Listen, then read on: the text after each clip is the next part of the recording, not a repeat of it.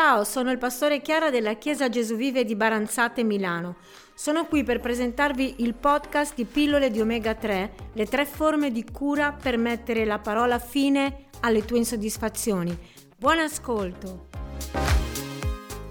Allora io mi sono sentito nella responsabilità di spiegarvi come una persona può prendersi cura degli altri e in maniera particolare in un momento come questo, dove c'è timore, dove c'è paura, dove c'è incertezza, dove c'è insicurezza, essere guide degli altri non è per niente facile.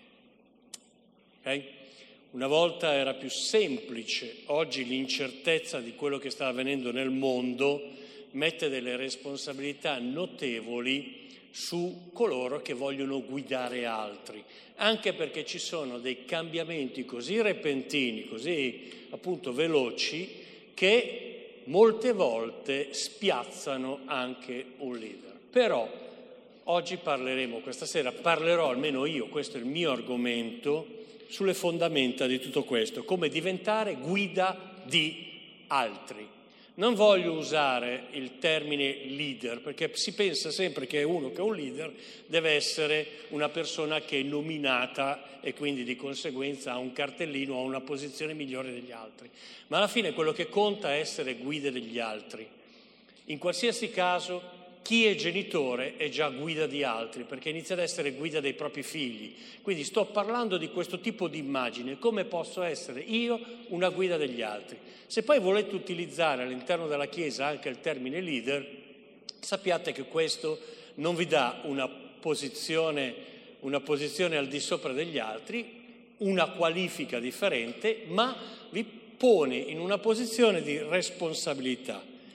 In Efesini capitolo 4 versetto 13 è scritto che lo scopo più alto, più nobile è guidare le persone verso la perfetta statura di Cristo. Quindi io ritengo che ogni persona che voglia guidare qualcun altro lo deve fare con un obiettivo ben preciso. Quale? Quello di portare gli altri alla perfetta statura di Cristo. Quindi non è solo un qualcosa verso me stesso, ma è un qualcosa che io devo rivolgere verso gli altri. Qual è il tuo compito se vuoi guidare qualcun altro? Portarlo fino, aiutarlo ad arrivare fino alla perfetta statura di Gesù Cristo. Amen? Verso l'eccellenza e verso il realizzare se stesso. Non c'è cosa più, più grande nel desiderio di portare gli altri a realizzare se stessi.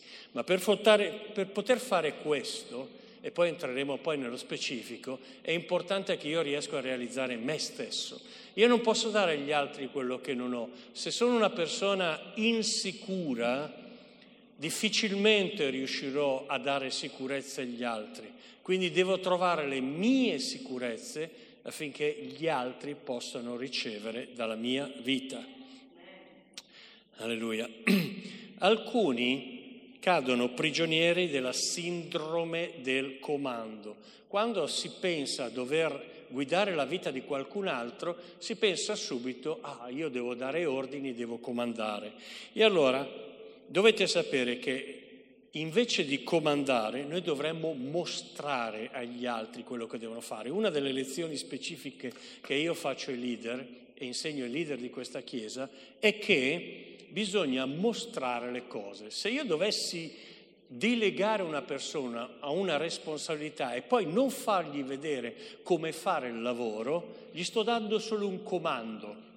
Ma se invece gli mostro come vanno fatte le cose, io lo sto istruendo, lo sto ammaestrando.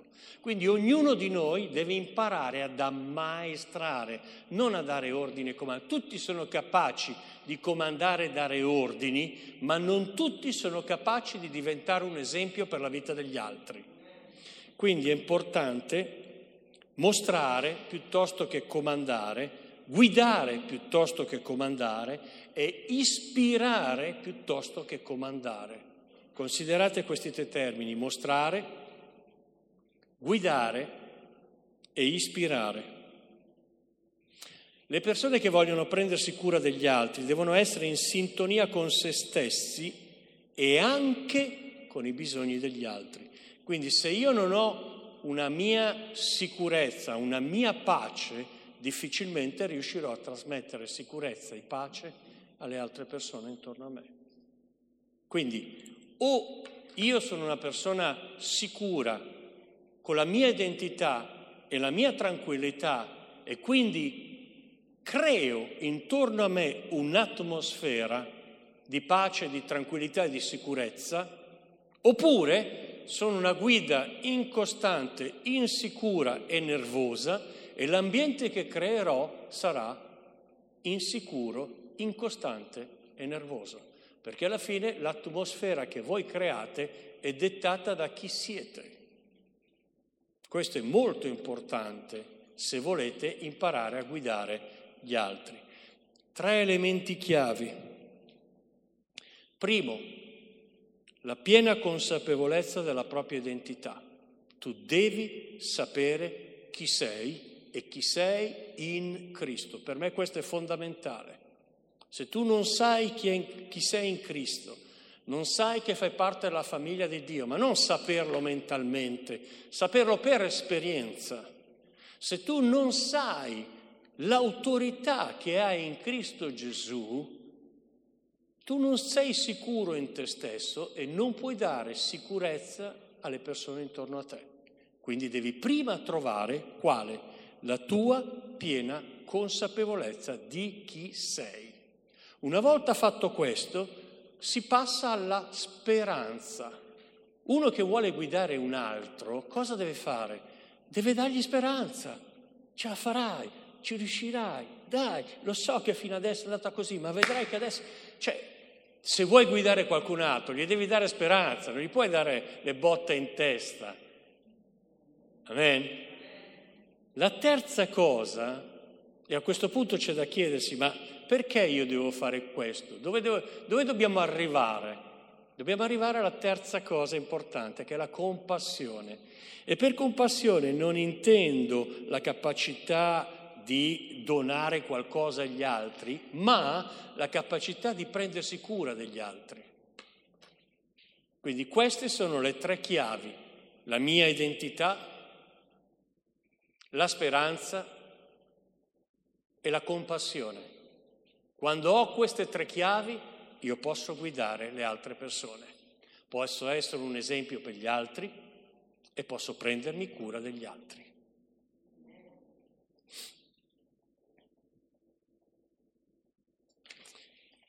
Primo compito, avete un foglio, avete una penna. Scrivete. Cercate di ricordare chi vi ha aiutato lungo la vostra strada. Riflettete e scrivete il nome o i nomi di quelle persone che voi ritenete siano state di ispirazione sulla vostra vita. Non vi chiederò di mettere nome e cognome, non li ritirerò questi fogli, però desidero che voi riflettiate per comprendere che c'è qualcuno che vi ha ispirato, che vi ha guidato. Segnate chi è questa persona.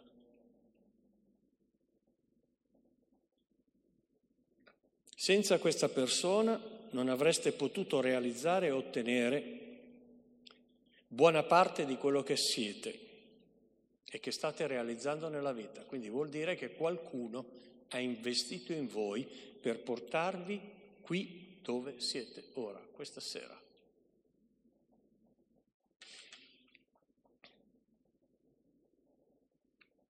Poi entreremo nel cuore del soggetto. Ho iniziato alle 9, alle 8 e un quarto, finirò alle 9? Prima?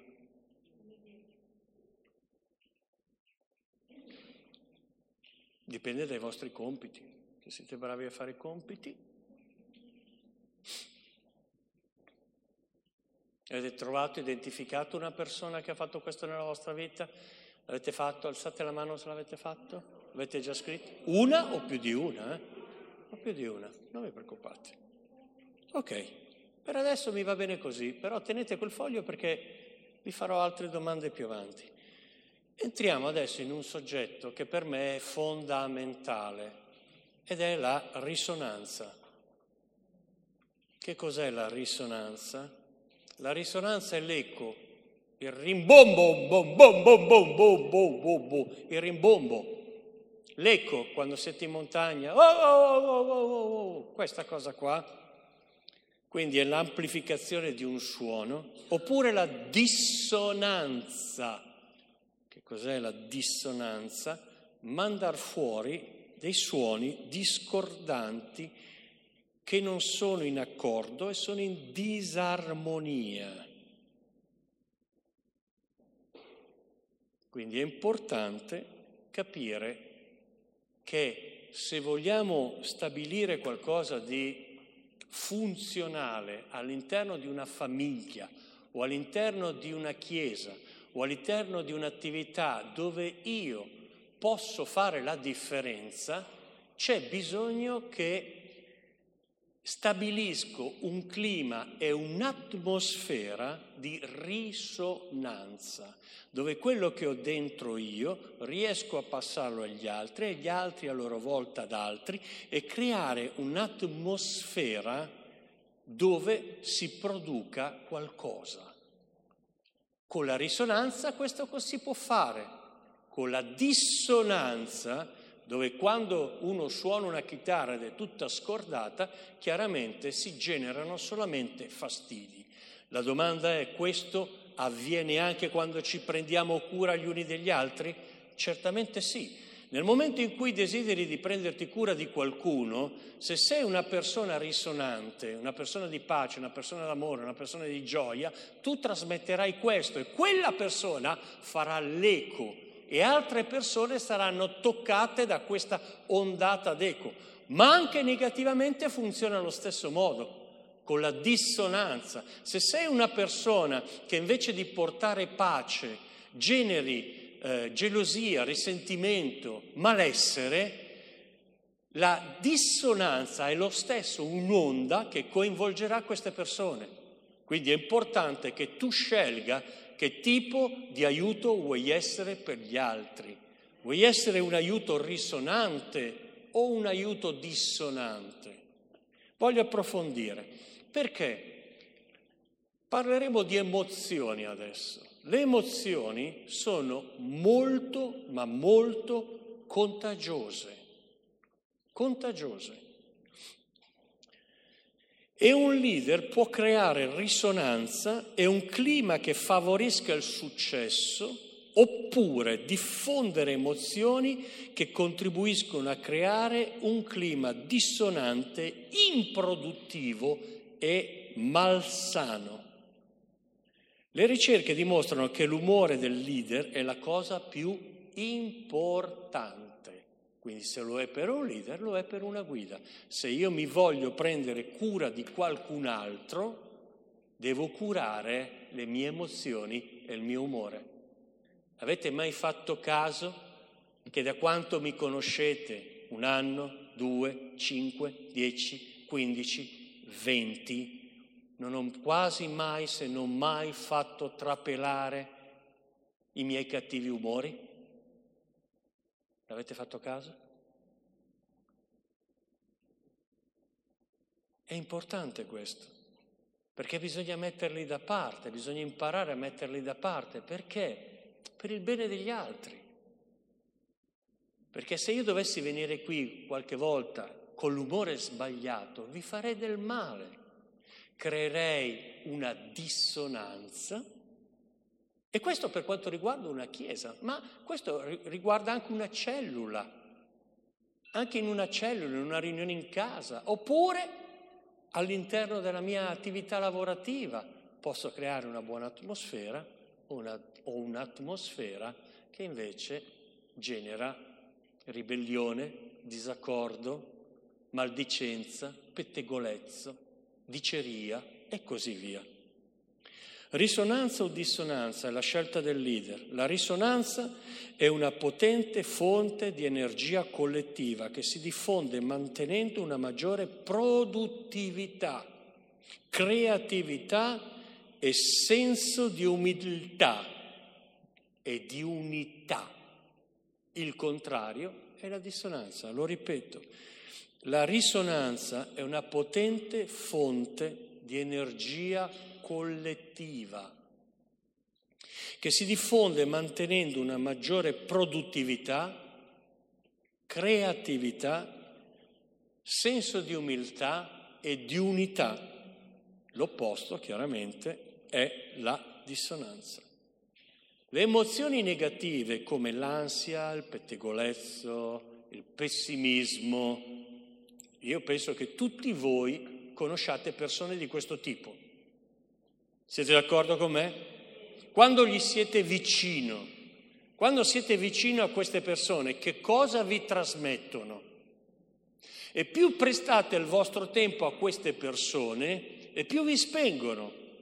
Ecco perché molte volte io vi dico allontanatevi da queste persone e trovate persone di fede. Oggi, stasera, invece di usare fede per aiutare gli altri, stiamo usando la risonanza, cioè un qualcosa che le persone prendono da te e trasmettono, però può essere sia positiva che negativa.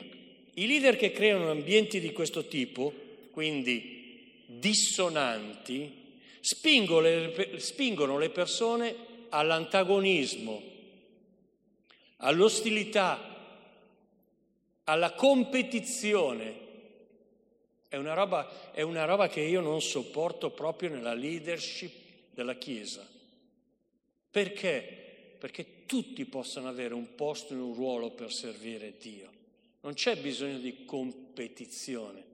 Eppure in molti luoghi, in molti ambienti, anche cristiani, queste cose avvengono. Questi leader creano un ambiente di lavoro avvelenato in cui le persone stanno sulla difensiva e questo determina delle performance scarse. I leader dissonanti tendono a comandare piuttosto che a guidare. Compito numero due. Prima domanda ispiro gli altri? Punto di domanda. Rivolto a te stesso, datti una risposta. Seconda domanda, in che modo?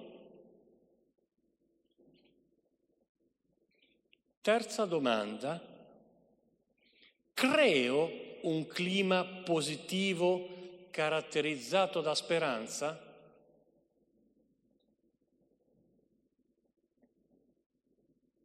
Ok, ripeto, ispiro gli altri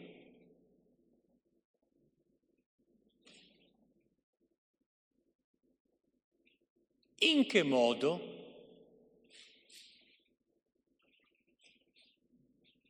Terza domanda, creo un clima positivo caratterizzato da speranza?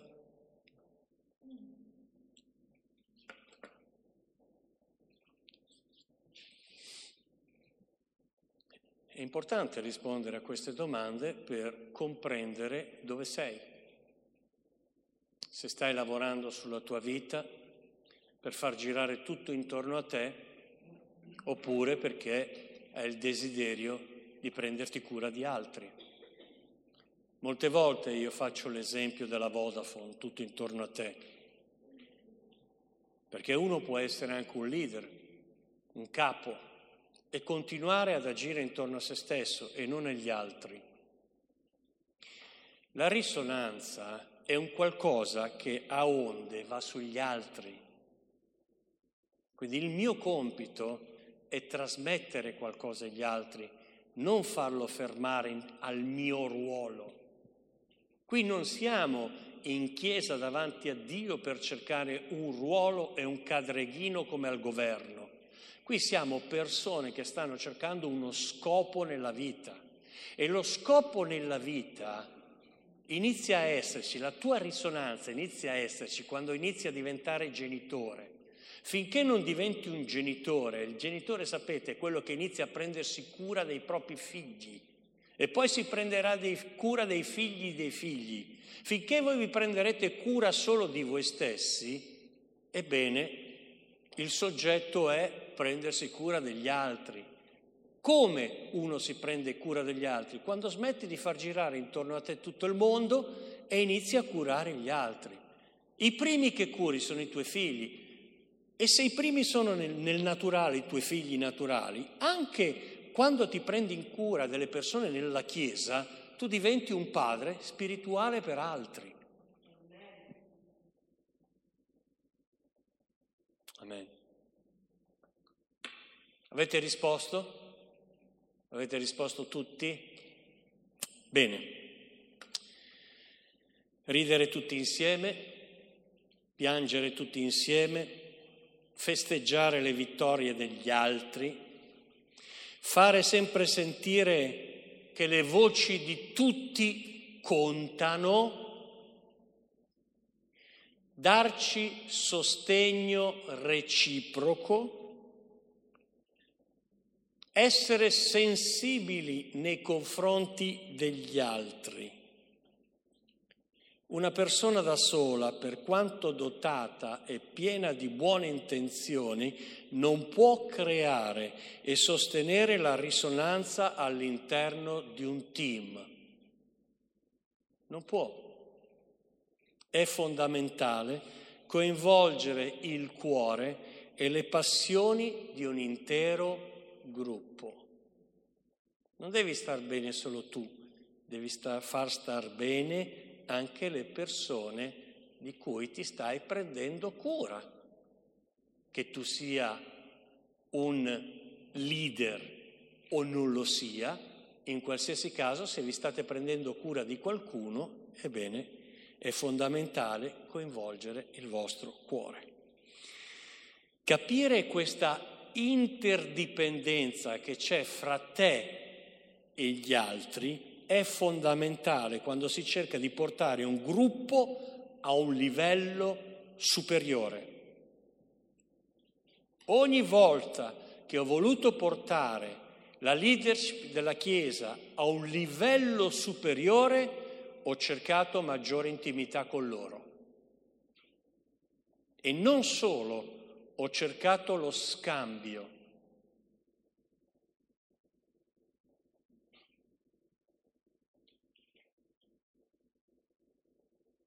Non potete curare gli altri se non c'è uno scambio, se non c'è un ruolo di intimità. A me piace passare del tempo con coloro che sono stati scelti per curare altri all'interno della Chiesa. E lo faccio perché prendo piacere e questo è un aspetto, che è il mio aspetto personale, a livello di carattere, di, di emotività. Ma tecnicamente io lo faccio perché produce risultati. Perché le persone che voi curate devono sentire che possono interagire con te altrimenti tu ti mostri capo e non guida. Uno che comanda, ma non uno che dà l'esempio. Una volta fatto questo, io mi aspetto che loro imparino dalle mie istruzioni che vi sto dando anche a voi questa sera e che poi loro le mettano in pratica. Ed è così che si promuove che cosa? La la risonanza, la risonanza. Devi passare agli altri, o passi qualcosa di negativo o passi qualcosa di positivo. La scelta spetta sempre a te. Amen? Ok, prima di entrare nel compito numero 3, vi voglio mostrare dei brevi video. Guardateli, qualcuno li ha già visti nel passato, li mettiamo nel contesto del prendersi cura degli altri. Osservate come si può vincere insieme quando si crea l'atmosfera giusta e si cerca di far vincere non solo noi stessi, ma il gioco di squadra. Penso che sia stato molto chiaro che cosa può portare una guida in un, in un gioco di squadra. Vedete, da soli molte volte non è facile vincere, specialmente in un tempo come questo, non è facile vincere. I leader sono spesso sotto pressione perché anche loro non hanno risposte. E quindi l'unico modo, ma sto parlando anche di leader mondiali, vi siete resi conto che le società nel mondo, i governi nel mondo non riescono a dare le risposte come una volta, ma anche nella Chiesa avviene questo. Solo che nella Chiesa quello che possiamo fare è abbassarci, andare sulle nostre ginocchia e tornare dal capo e chiedere aiuto. Ed è questo il nostro compito, per poter dare nuovamente fiducia, speranza alla Chiesa non è il momento di alzarsi ad essere leader al di sopra o guide di altri al di sopra di altri. Questo è il momento di abbassarsi. Questo è il tempo di abbassarsi, perché chi si abbassa sarà innalzato. Compito numero tre. Cosa mi piace di quello che faccio attualmente nella mia Chiesa? cosa mi piacerebbe fare a breve scadenza e cosa mi piacerebbe fare a lunga scadenza. Quindi, prima domanda, che cosa mi piace di quello che faccio attualmente in chiesa?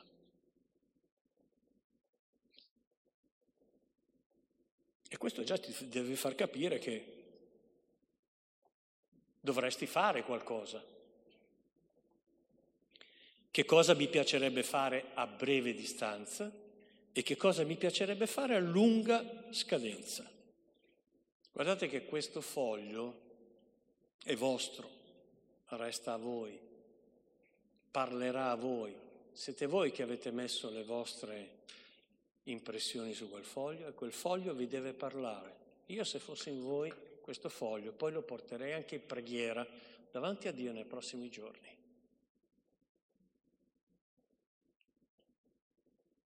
Saper rispondere a queste domande vuol dire aver compreso chi tu sei e che cosa fai, o che cosa puoi, o che cosa potresti fare.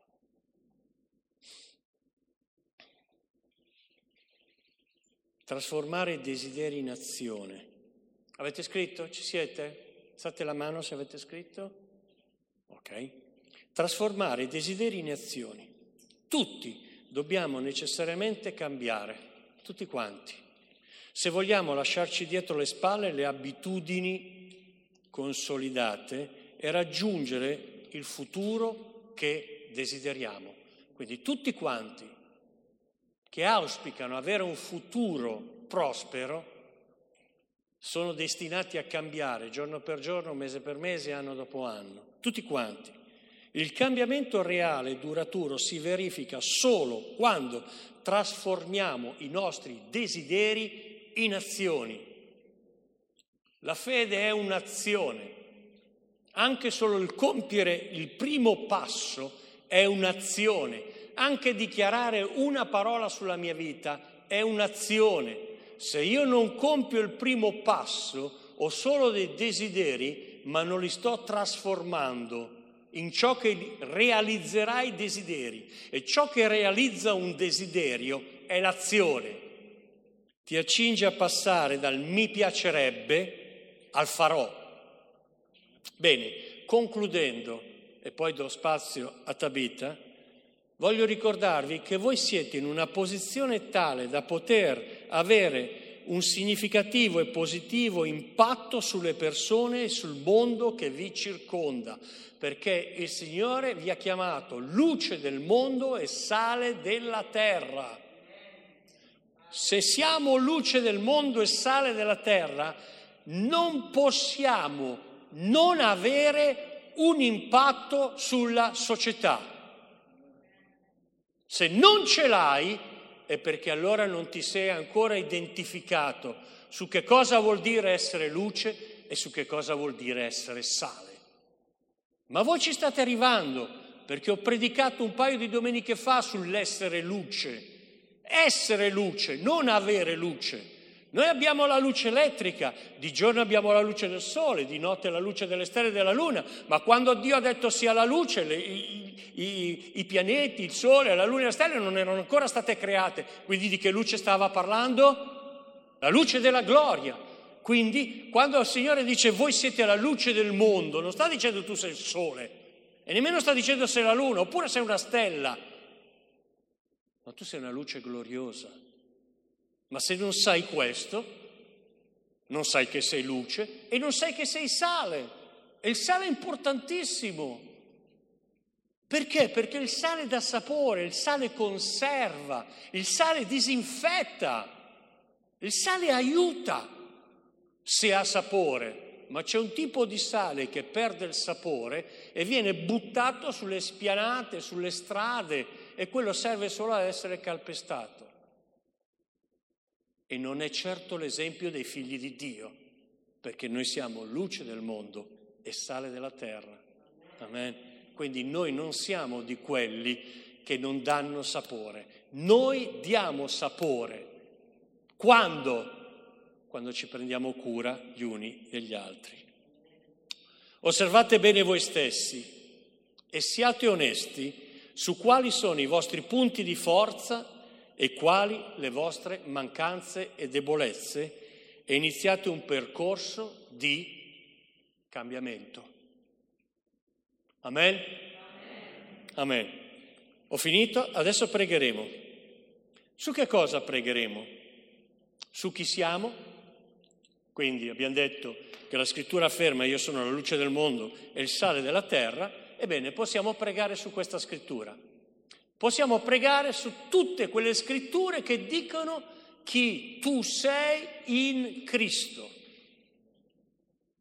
Chi tu sei in Cristo identifica chi tu sei qui seduto su questa sedia stasera in questa chiesa. Una volta che tu sai chi sei, allora puoi avere compassione per prenderti cura anche degli altri. Ma non puoi dare ciò che tu non hai. Devi sapere chi sei. E questo ti porta alla domanda, e adesso che so chi sono, che cosa mi serve? Ti serve a versare te stesso nella vita degli altri. Se tu non impari a versare te stesso negli altri, non hai adempiuto allo scopo. Lo scopo della nostra vita è versare noi stessi negli altri. Non è solo ricevere la salvezza per dire, oh che bello, sono salvato, me ne vado in cielo. C'è una vita da passare su questa terra e le persone stanno aspettando che ci siano uomini e donne come noi, luce del mondo e sale della terra, che versino se stessi nella vita degli altri. Questo produce un cambiamento, Amen? non solo nella Chiesa, ma nell'aiutare delle persone e quindi anche nella società, perché noi non aiutiamo solo i credenti, aiutiamo anche i non credenti. Con quale obiettivo? Compassione, Vuol dire portare il nostro cuore anche fuori da queste mura, nei vostri posti di lavoro, nelle scuole. Quanta gente ha bisogno di compassione? Ha bisogno di ricevere il vostro cuore e quello che è dentro nel vostro cuore, nel nostro, nel mio. Amen. Quindi preghiamo in questo momento. Luce del mondo e sale della terra. Chiedi, Signore Spirito Santo, aiutami a comprendere che cosa vuol dire per me essere luce del mondo e sale della terra. Apri i miei occhi, Spirito Santo. Allora, buonasera, bella questa testimonianza, vi ringrazio molto. A parte che avete tutta la mia stima, salvo che ti curi cinque bambini da solo. Bravo, veramente tutta la mia stima. Bellissimo vedere come Dio si muove anche attraverso di noi. Siamo veramente il prolungamento delle mani di Dio sulla terra. Amen. Allora, cerco di andare mm, intensamente, diciamo. Ci prendiamo cura, stiamo parlando del prendersi cura e vi do una definizione. Prendersi cura è interessamento attento e sollecito, riguardo, attenzione, rimedio, tipo nel campo medico, preoccupazione e affanno. La cosa bella di questa parola cura è che è mo- si è modificata e il suo significato è maturato in una dimensione di temporalità, cioè prendersi cura ha a che fare con il tempo. Cioè l'attenzione può essere istantanea, fatuo può essere l'interessamento, ma la cura no. La cura ha a che fare con il tempo. Vi faccio un esempio mm, al volo. Fare attenzione ai fiori, interessarsi ai fiori e prendersene cura sono atti profondamente diversi. Se io vado a casa della nonna, faccio attenzione a non calpestarle i fiori, a non schiacciarli con un pallone, giusto nonna? Ed è una cosa. Se mi interesso ai fiori, chiedo a mia nonna, che bello questo fiore dove l'hai comprato, ma come si cura? Ma ancora non ho messo le mani in pasta. Ma prendersene cura è quello che fa lei e che io non faccio, è cosa serve a questo fiore per crescere bene? Che tipo di terreno gli devo procurare? Che tipo di clima? Quanta luce? Quanta acqua? Che vitamine? Come lo proteggo dagli insetti? È tutta un'altra cosa. Siete d'accordo con me?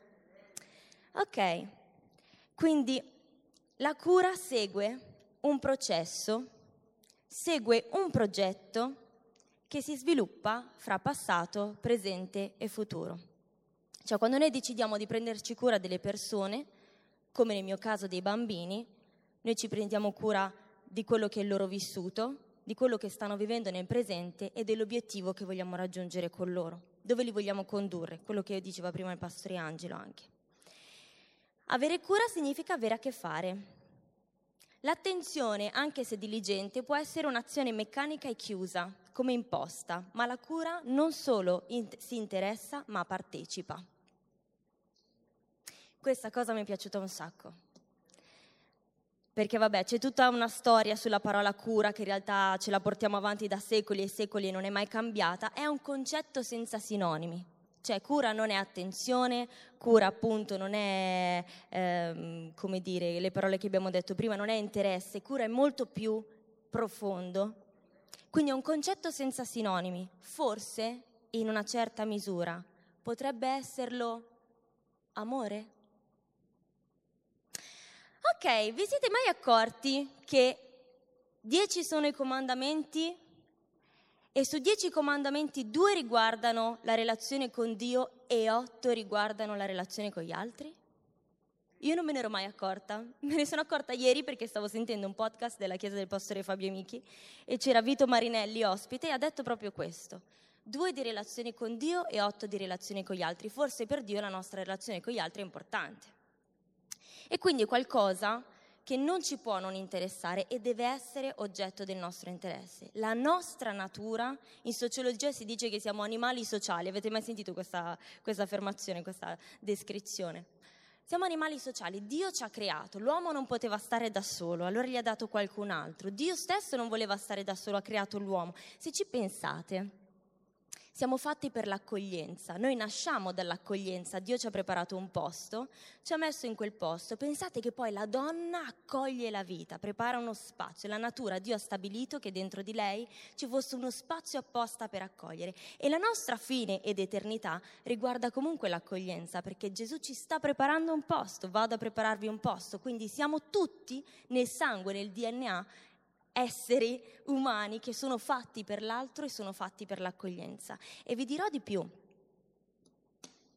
Sapete che un bambino che non riceve contatto umano si lascia morire? È impressionante questa cosa. Eh? Un bambino correttamente alimentato, ma privato di interazioni e contatti umani, può letteralmente morire. Perché? Perché Dio ci ha creato per il contatto, Dio ci ha creato per stare insieme. Dio prevede una chiesa unita, un corpo unito, che le persone stiano insieme. Amen? Amen. Ok, io sono qui, ma non è semplicissimo stare su un palco a parlare di cura, perché mi immagino che chi ascolta si aspetti che eh, l'oratore sia perfetto in questo. Io non sono perfetta. Eh, probabilmente non ho curato qualcuno di voi, probabilmente non ho cura di tutti di voi, eh, probabilmente a volte si è mancanti in alcune cose E va bene così. C'è un margine di miglioramento, tutti dobbiamo migliorare, nessuno è arrivato, siamo tutti in cammino, nessuno è perfetto. Ehm, e penso che questa sia una consapevolezza importante, per non autocondannarci quando non riusciamo a fare qualcosa, ma per dire posso farcela, posso migliorare. A me siete d'accordo con questo? Ok, non aspettatevi la Chiesa perfetta, non esiste. Non esiste un credente perfetto, a parte, come si dice, Pastore Angelo, Reverendo e mio fratello, che non vedo, ma che di solito dice, eccolo là, che lui è perfetto. Io ancora devo capirla questa cosa, ma ci arriverò. Alleluia. Quindi, perché sono qui allora? Perché hanno chiesto a me di fare questa cosa? Perché è la mia professione. Io per professione mi prendo cura, è il mio lavoro. Se non lo sapete, io sono un'educatrice, mi occupo dei bambini da 0 a 3 anni. Dietro gli 0-3 anni ovviamente ci sono le figure genitoriali, c'è il contesto familiare, eh, poi ci siamo occupati di bambini anche più grandi, ci siamo occupati anche di adolescenti e quindi ho una certa, diciamo, deformazione professionale anche nel mio modo di pensare. Pertanto, quando il pastore Chiara mi ha chiesto di essere presente qui, ho detto ok, che cosa ho imparato o come io mi sono dovuta modificare per arrivare ad essere più cosciente dell'altro. E quindi ho um, messo giù dei punti e la cosa più importante per un educatore, per un caregiver, sentite che bella questa parola, caregiver, colui che, um, che come caregiver, grazie, donatore di cura, non mi veniva la parola, um, la cosa più importante per questa figura è che in primo luogo deve lavorare su se stesso.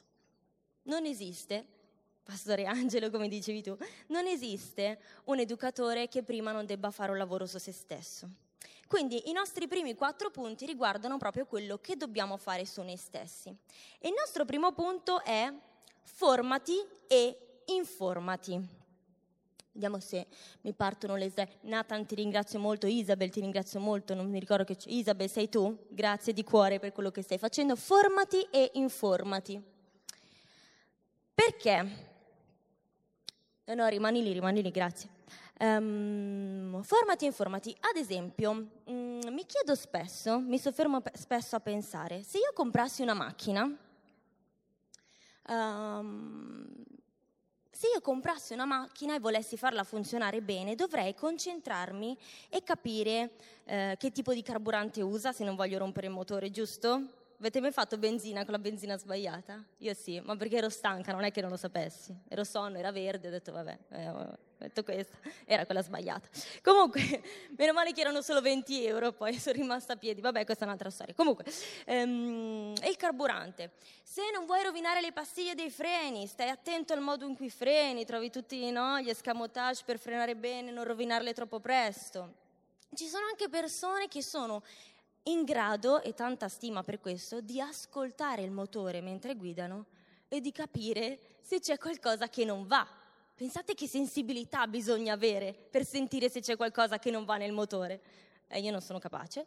Ma comunque, al di là di quello che io sappia fare o non so fare, um, mi chiedo,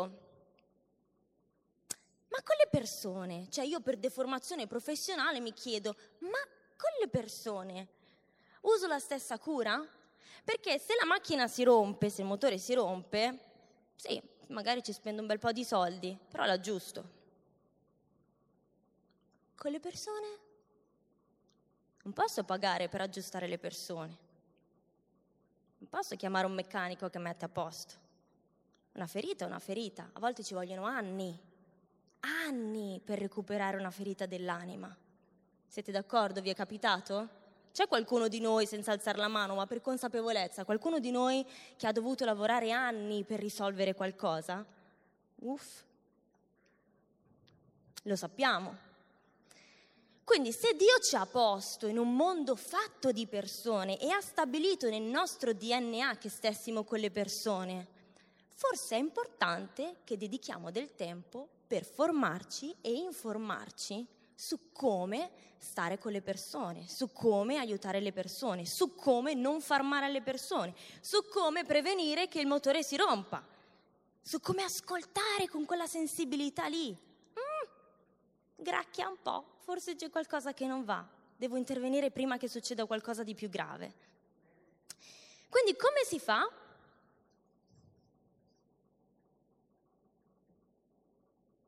Come si fa? Ci sono tanti modi. Uno di questi sono i libri. I libri, ragazzi, torniamo alla nostra bella carta. Abbiamo una bellissima libreria che ha un sacco di libri che possono aiutarci a imparare sulle persone. Diventa una persona migliore, ma sicuro. Ma chi non vuole diventare una persona migliore? Tutti siamo in questo cammino. Tutti siamo in questo cammino. Prendiamoci del tempo per andare in libreria, non perché devo fare lo sponsor, ma perché ce l'abbiamo. Perché ci sono persone che sono passate. Non è meraviglioso pensare a come il pastore Angelo la domenica ci dà un messaggio che per lui in realtà sono stati magari anni di studio, di esperienza e ce li dà in un'ora e mezza.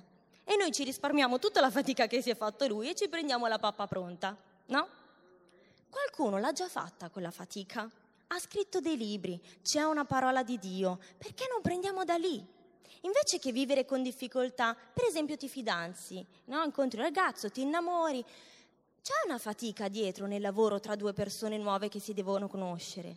È molto più facile se tu prendi dall'esperienza di altri per imparare, no? Quindi un libro che vi presento è questo, Diventa una persona migliore. Ottimo. Diventare una persona che ama le persone. Eh, qui ce n'è da imparare. Bello, ve li state segnando i titoli? Mm? Sii tutto ciò che puoi essere. Vi presento questo che non so se abbiamo in libreria, ma è un libro che mi sta piacendo molto, I quattro codici della vita umana. È un libro un pochino complesso da leggere se non si è abituati, bisogna leggere a volte col vocabolario alla mano, però è molto molto interessante, molto molto profondo. E poi ragazzi, cinque linguaggi dell'amore che ormai sono un cult. Bellissimo, c'è questo per le coppie, c'è quello per i bambini, è importante. Se sei una coppia, se ti stai conoscendo adesso, se investi il tuo tempo per imparare come comportarti al meglio, come fare del bene. Amen. Quindi i libri, la Bibbia, quale migliore caregiver di Gesù? Se non sai come comportarti, non sai cosa dire, non sai come intervenire in alcuni momenti, chi meglio di Gesù? Ma vi siete, ci siamo mai soffermati sulle risposte che Gesù ha dato? Cioè, ci sono delle cose da pelle d'oca. Avete mai pensato, per esempio, quando um, Pietro rinnega Gesù e lo fa tre volte? Ma quando Gesù risuscita e Gesù gli chiede, Pietro, mi ami tu? Sì, io ti amo. Pietro, mi ami tu? Sì, io ti amo. Pietro, mi ami tu? Sì, io ti amo. Cosa stava facendo Gesù? Perché gliel'ha chiesto tre volte? Per andare a recuperare perché Pietro doveva rendersi conto che la sua consapevolezza stava superando la sua mancanza di fede di prima o la sua vergogna, quello che era. È bello imparare da Gesù, ha veramente tanto da insegnarci. E se noi ci mettiamo a vedere come Dio è intervenuto e agito in diverse situazioni, già solo da Lui impariamo veramente, veramente tanto. E poi ragazzi ci sono corsi, se senti che sei una persona eh, a cui inizia ad interessare questa cosa di voler bene alle persone, di voler aiutare le persone, di prendersi cura, ci sono dei corsi belli che si possono fare per imparare. Per esempio adesso ci sarà il corso dei genitori. Eh, se sei un genitore, eh, potresti dire sì, vabbè, ho altro da fare. Però scusatemi, chi è che vi dà un corso così intensivo gratis, tra parentesi perché i corsi fuori costano fior fior di soldi, e che vi insegna come prendervi cura, che è una delle cose più belle che Dio ha stabilito per l'essere umano. Non mancate se siete genitori, non mancate, andate. E se non siete genitori e avete modo di andare, andate lo stesso. E poi vedremo perché. E poi c'è internet, internet che veramente è un pieno, pieno, pieno di informazioni, pieno di cose che possono veramente darci, aiutarci ad approfondire un po' la nostra cultura. Quindi vuoi sapere come ci si relaziona con una persona, um, fammi pensare, con una persona depressa? Su internet probabilmente delle indicazioni le trovi, che te le danno gli psicologi, te le danno persone competenti magari non diventi lo psicologo di turno, però inizi ad avere un'infarinatura e quando ti troverai davanti a queste persone non sarai del tutto impreparato. Amen? Ok, secondo punto. Comunque, scusatemi, tornando al rumore del motore, io non lo sento, ma se qualcuno mi aiutasse a riconoscerlo, probabilmente tra un po' lo riconoscerò. Quindi, come dicevo prima, ok, non siamo perfetti, forse adesso il rumore del motore non lo sentiamo e non lo riconosciamo, ma se io mi mettessi con qualcuno e dicessi voglio sentirlo questo rumore, adesso mi dici dov'è, probabilmente prima o poi ci riuscirò. Quindi anche rendersi conto delle altre persone è un esercizio, si può imparare. E se decidiamo, siamo al corso di Omega 3 perché vogliamo tutti migliorarci, vogliamo tutti, ehm, abbiamo tutti capito che c'è qualcosa che possiamo ricevere e dare di più. E quindi questo è un buon tempo anche per decidere se quel rumore del motore lo vogliamo sentire e vogliamo farci aiutare. Il secondo punto è rimani aperto. Che cosa intendo con rimani aperto? Rimani aperto anche quando ascolti qualcosa che non ti riguarda personalmente.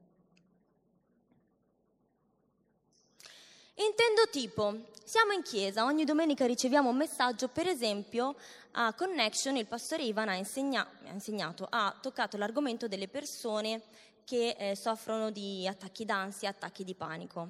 Cosa può succedere? Che tu sei lì, ascolti e dici vabbè ma io di attacchi d'ansia non ho mai sofferto quindi posso non ascoltare.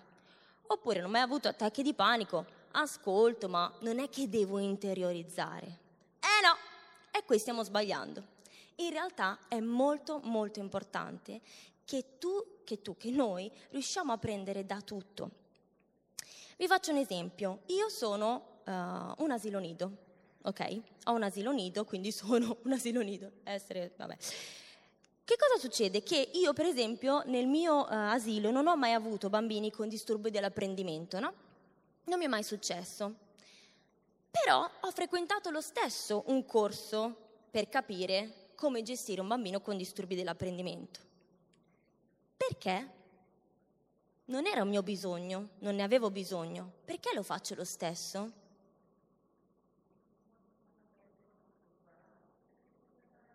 Per imparare, per essere preparati, sì. Per un bagaglio, esatto. Riconoscere il problema, esatto, per poterlo riconoscere. Bellissimo, sì. Per intervenire, perché la mia identità è che sono educatrice. E quindi se io mi identifico con il mio ruolo, lo so che probabilmente prima o poi mi potrebbe succedere. Lo so che questa competenza la devo avere. Faccio un minutino di riflessione. Se io sono un dottore, lo so che prima o poi potrebbe capitarmi quello con la gamba rotta, come potrebbe capitarmi un altro tipo di problema. Se io sono un cristiano, lo so che sono messo nel mondo per aiutare persone non credenti e credenti che potrebbero avere dei problemi o delle difficoltà. Mi state seguendo? Fatemi un cenno con la mano, fate scorrere il sangue così. Ok, lo so che potrebbe capitare. Se sono una maestra a scuola, sono nella posizione di accogliere e accudire se sono un dottore in ospedale, sono nella posizione di accogliere e di accudire. Se sono un cristiano in una chiesa, sono nella posizione di accogliere e di accudire. Questa è la mia posizione. Questa è la mia identità. Se ci riconosciamo in questa identità che Dio ci ha dato, allora potremo essere efficaci. Punto 3. Questa immagine mi piace molto, ma mi sa che non c'è, dai, si intravede. La vedete la bambina che è appoggiata alla pancia della mamma? Ascolta le storie degli altri. Perché? Perché io non ho l'esperienza che puoi avere tu. E se nella mia chiesa si presenta un ragazzo o una ragazza che si è dovuto trasferire in Italia per trovare lavoro, per cercare lavoro e ha lasciato tutta la sua famiglia, io non ho assolutamente idea di che cosa lui stia provando. Non è una mia esperienza, non è un mio bagaglio. Come lo aiuto? Se mi alleno ad ascoltare, ad ascoltare lui, la prossima volta che qualcun altro mi racconterà che si è trasferito dal suo paese e ha lasciato la sua famiglia, io avrò un bagaglio.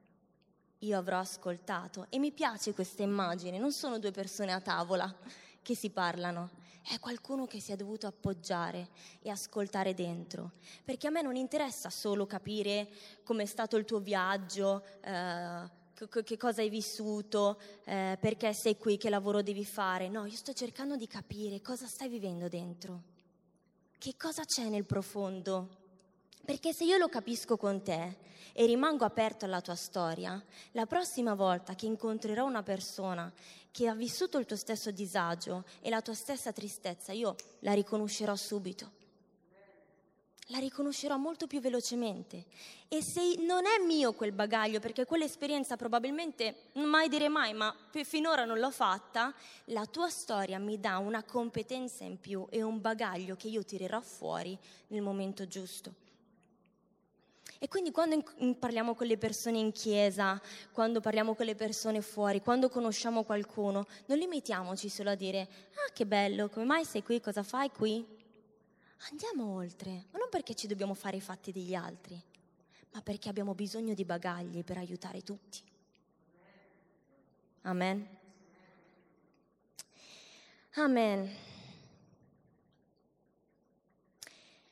Il quarto punto lo introdurrei con un video. Anzi, lo introduco con un video, visto che siamo perfetto orario, direi. Si sentiva bene? Vi ha fatto sorridere?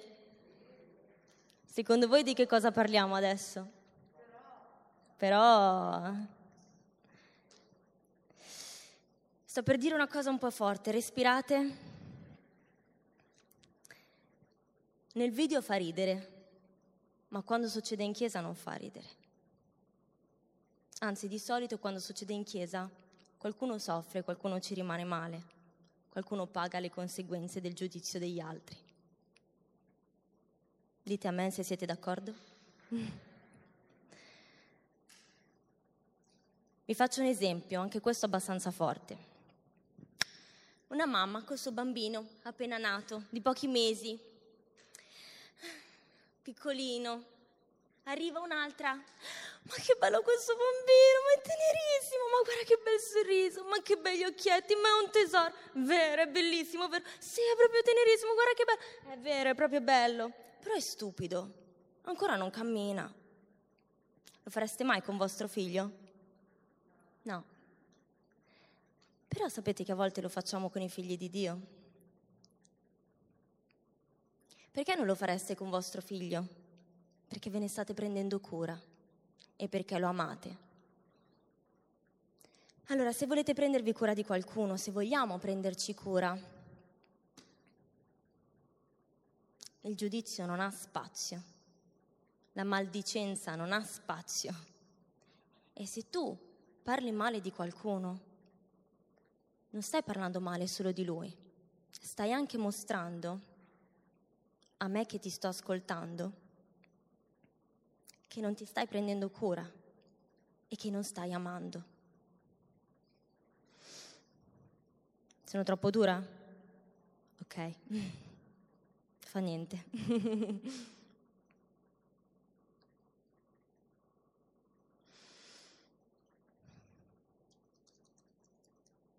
Può capitare nell'ambiente di chiesa che ci siano cose che non proprio ci stanno a pennello. Ma vi faccio questo esempio, anzi vi faccio riflettere su questo.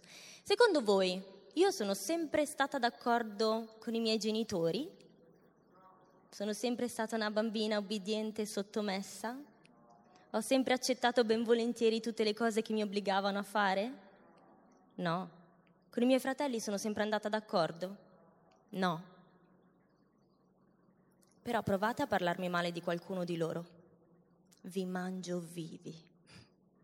Ma proprio non può esistere. Perché?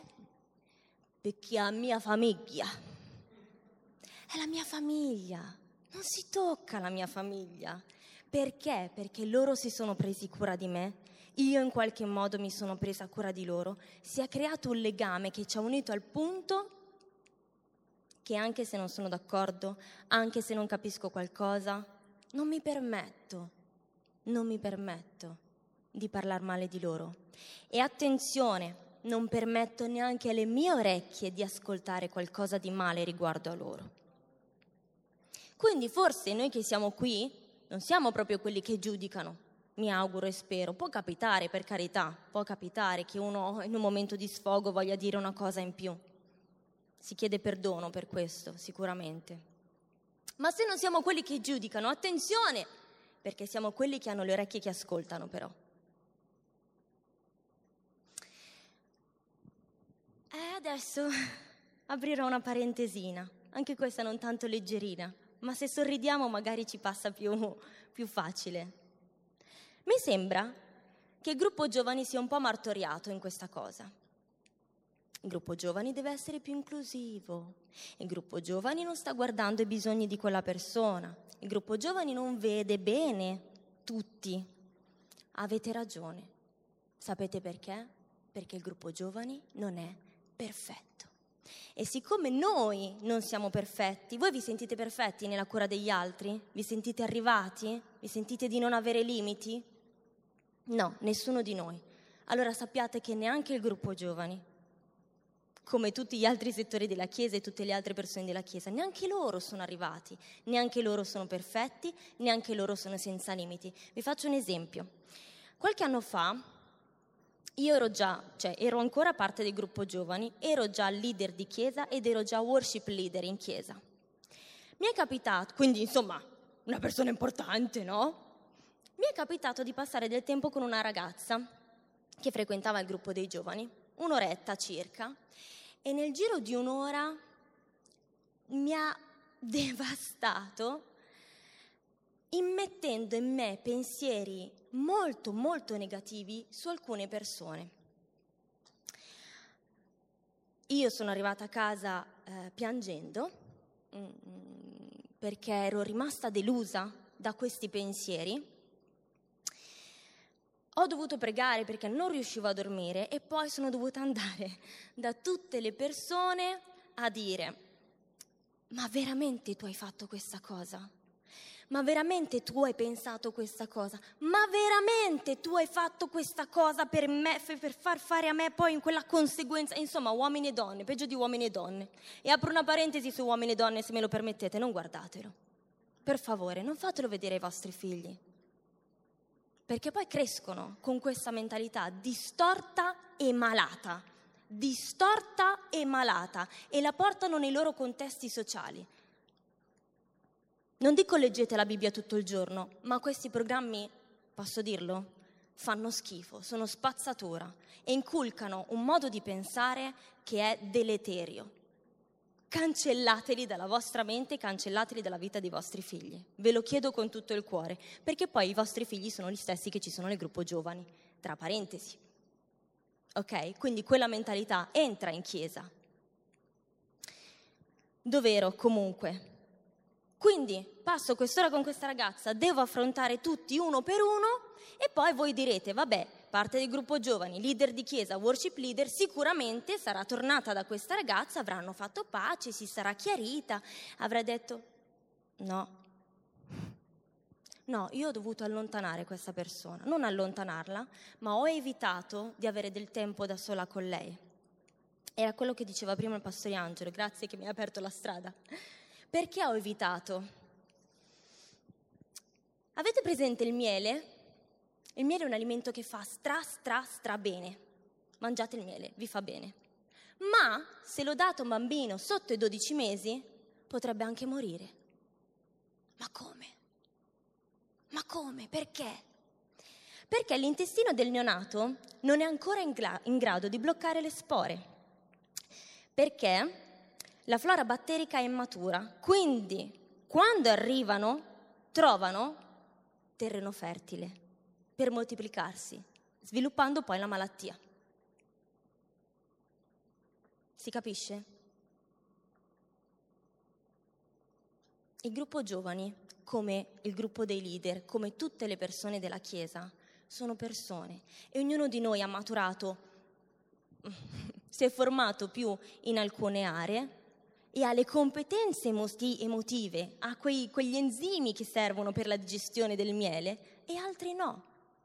Non è sbagliato dedicare del tempo a quella persona, non sarebbe stato sbagliato se io avessi avuto l'intestino pronto, il mio spazio emotivo pronto. Mi capite? Sta arrivando un po'? Quindi, l'altro punto è oh, oh. Se non parli per costruire, taci. Morditi la lingua. Stai zitto. Perché se parli male di qualcuno, sappi che stai parlando male di un figlio di Dio, che magari non è perfetto, ma che se sta lavorando per il regno... Io sono un'educatrice, come dicevo, e tutti gli educatori sanno bene che a volte capitano dei bambini difficili all'asilo. Uff, se ne capitano. Ma che cosa produrrei nel bambino, nella sua famiglia e come clima nell'asilo se il mio approccio fosse quello di giudicarlo? Perché è un bambino sbagliato, perché non è capace, perché non sa stare tranquillo, perché non fa quello che dico. Che tipo di clima si creerebbe? Dissonante. Ma un educatore sa che dietro un atteggiamento c'è sempre una motivazione, dietro un comportamento c'è sempre una motivazione. Mai, mai, mai, mai, mai, mai, dite mai, mai, mai, mai, andate avanti a loop, mai, mai, mai, mai, mai giudicare la persona che avete davanti. Mai, non si fa. Non lo fa un professionista, non lo fa un cristiano. Non lo fa un professionista perché sa chi è e sa che non gli compete, non lo fa un cristiano perché sa chi è e sa che non gli compete. Amen. Quindi si va alla ricerca, si chiamano i genitori, si va alla ricerca di quella cosina che deve essere sistemata per migliorare. Alleluia. Chi disprezza il prossimo è privo di senno, ma l'uomo prudente tace. Mi piace questo versetto? Vi piace questo versetto? Se volete essere, se vogliamo essere uomini prudenti, dobbiamo tacere. Alleluia. Quindi ricordiamoci comunque di non prestare le nostre orecchie. Va bene, quindi abbiamo capito cosa fare per noi stessi, per diventare persone che curano. Formiamoci e informiamoci, libri, internet, Bibbia, già figura di Gesù, eccetera rimanere aperto alle storie degli altri, no, rimanere aperto quando gli altri predicano, insegnano, anche se non è una cosa che riguarda noi personalmente, ascoltiamo bene le storie degli altri, non giudichiamo, ma nel pratico cosa possiamo fare? Grazie mille. Allora, ho messo giù alcuni punti che a me piacevano, ma in realtà ognuno può trovare i suoi, ma questi mi sono piaciuti. Tempo e attenzione sono delle risorse che noi abbiamo. Mi ricordo che alle superiori studiavo latino e tu dici perché studi una, una lingua morta, è inutile? Non lo so, quando l'ho chiesto al mio prof di latino lui mi ha risposto perché i tuoi bambini, quando lavorerai e sarai una maestra, ti richiederanno tempo e attenzione, la stessa cosa che ti richiede il latino, tempo e attenzione. E quindi tempo e attenzione. Potete definirlo voi come? Io per esempio, nel mio piccolo, quando mi occupo delle mamme, dei genitori che hanno bisogno, a volte vado a trovarli a casa, a volte faccio consulenze telefoniche la sera. La Bea è una maestra in questo, le sue consulenze telefoniche. Chi non è stato chiamato dalla Bea, per favore, dovete farla questa esperienza nella vita. Eh? Alleluia. Con le proprie risorse, come hanno fatto i nostri fratelli, aprendo casa, ospitandolo, offrendo un passaggio, um, facendo la spesa, come facciamo il primo del mese, ospitandoli a Natale, se sappiamo che ci sono persone da sole, a proposito del nostro amico che viene da lontano e che è senza famiglia, ospitiamoli a Natale, non lasciamo le persone da sole, non è bello. Se, se lo sappiamo, a volte non si sa, ma se lo sai, fai un passetto in più. Avere delle idee su misura. A proposito della cura che si occupa del passato, del presente e del futuro, sempre con una mamma del nido che stava iniziando a voler sentir parlare di Gesù, eccetera, eccetera, un'idea che a me era venuta in mente era farle, per esempio, questo diario, tipo un'agenda, una rubrica, dove ad ogni lettera corrispondeva un bisogno, per esempio ansia, per esempio, non so, paura del futuro, per esempio, cos'altro c'era? Mm, eh, la prosperità e sotto ogni lettera io le avevo messo i versetti che potevano aiutarla a pregare. Che cosa stavo facendo? Oltre a un piccolo dono, la stavo educando a trovarsi le risposte, a cercarsi le risposte e ad avere un suo tempo e anche a, a continuare a scrivere i propri versetti su quello stesso diario. Soccorso, intervenire se si viene a conoscenza di un bisogno. A volte succedono cose impreviste e uno non è che può avvisare tutti prima. Quando succedono si può essere pronti a dare il proprio aiuto, il proprio intervento. E poi i linguaggi dell'amore, bellissimo, questo libro di cui vi parlavo prima, ve lo faccio rivedere. Questo è per le coppie, ma ce ne sono altri anche per i bambini, eccetera, eccetera. Linguaggi dell'amore, parole di rassicurazione, momenti speciali, gio- doni, gesti di servizio e contatto fisico. Sono tutte cose di cui ognuno di noi ha bisogno. E poi, in ultimo, ma non ultimo, ovviamente prega. Prega perché Dio può darti rivelazione sia di chi ha bisogno, sia di che cosa ha bisogno, sia come, su, su come aiutarlo. Amen? Amen. E poi c'è scritto, potremmo sbagliare o essere mancanti, va bene, però alleniamoci. Come ci dobbiamo allenare per sentire il rumore del motore? Possiamo allenarci anche per prenderci cura delle persone. E ricordiamoci sempre che ha un cammino, nessuno è arrivato. Amen. Amen. Allora io vi chiedo di pensare un attimo, grazie.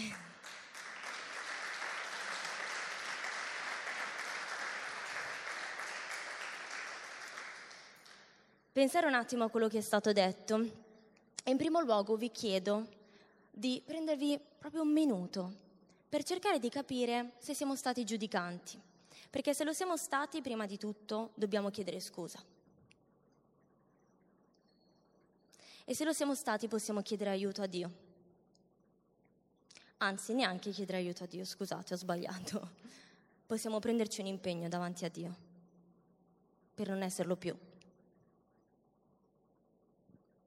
Quindi prendiamoci un minuto per focalizzare questa cosa. E se è successo, chiediamo perdono a Dio e prendiamoci l'impegno sia di chiedere perdono alla persona interessata, sia poi di non farlo più.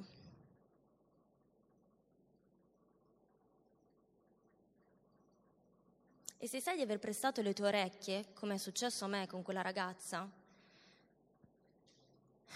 innanzitutto fai in modo che queste cose non mettano radici, come i batteri del miele, che non trovino spazio. E poi non, non prestarle più le tue orecchie, non è costruttivo non fai del bene a nessuno. Proteggila la tua famiglia, come io farei con i miei genitori, i miei fratelli. Mangiali vivi quelli che ti parlano male della tua famiglia. Non ce n'è. Non deve trovare spazio. Alleluia. E poi vi chiedo di prendere Romani, Romani 12, e preghiamo su questi versetti bellissimi.